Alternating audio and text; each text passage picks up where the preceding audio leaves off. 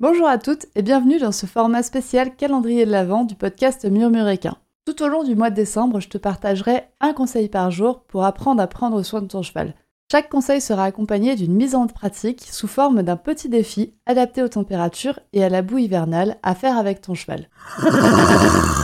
Alors aujourd'hui, le défi, ça va surtout être la préparation du défi. En effet, aujourd'hui, je te propose d'apprendre à prendre la température de ton cheval. La température d'un cheval se mesure assez classiquement en laissant un thermomètre une minute dans son rectum. Ouais, ultra facile. Tous les chevaux se laissent totalement mettre un thermomètre dans leur royal séant. Ils se laissent totalement soulever la queue et introduire une tige dans leur rectum sans bouger. Oui, oui, on les connaît tous ces chevaux. Du coup, aujourd'hui, le but, ça va être de réaliser cette manipulation étape par étape en observant bien les signaux d'apaisement de ton cheval et de l'habituer à chaque étape pour surtout que tu ne te fasses pas taper ou que tu ne perdes pas le thermomètre. Oui, ça peut arriver. Bien évidemment, de préparer cette manipulation, ça permet de ne pas te blesser toi, mais aussi de ne pas blesser ton cheval. Et du coup, je te propose d'observer tous ces signaux que le cheval va pouvoir t'envoyer. Qu'est-ce qui se passe lorsque tu te rapproches des postérieurs de ton cheval? Est-ce que tu peux rester derrière ses fesses sans risque? Que disent les yeux, les naseaux, les oreilles de ton cheval voire même le fouillement de sa queue? Est-ce que tu peux soulever la queue de ton cheval sans qu'il ne la raidisse? Ça, c'est très important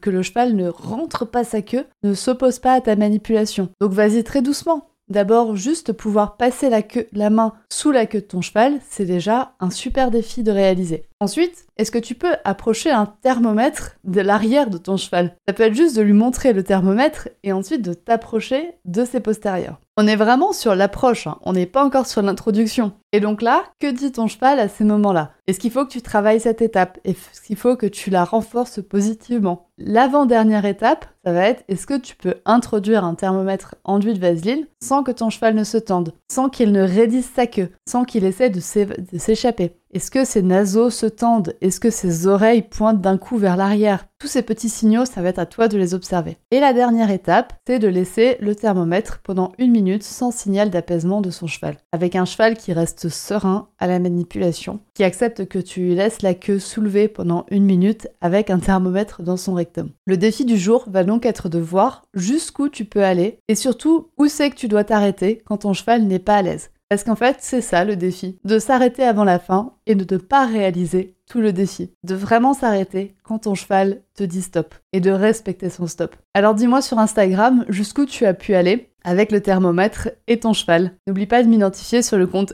murmure.animal.chietsu. Je te dis à demain pour un prochain défi.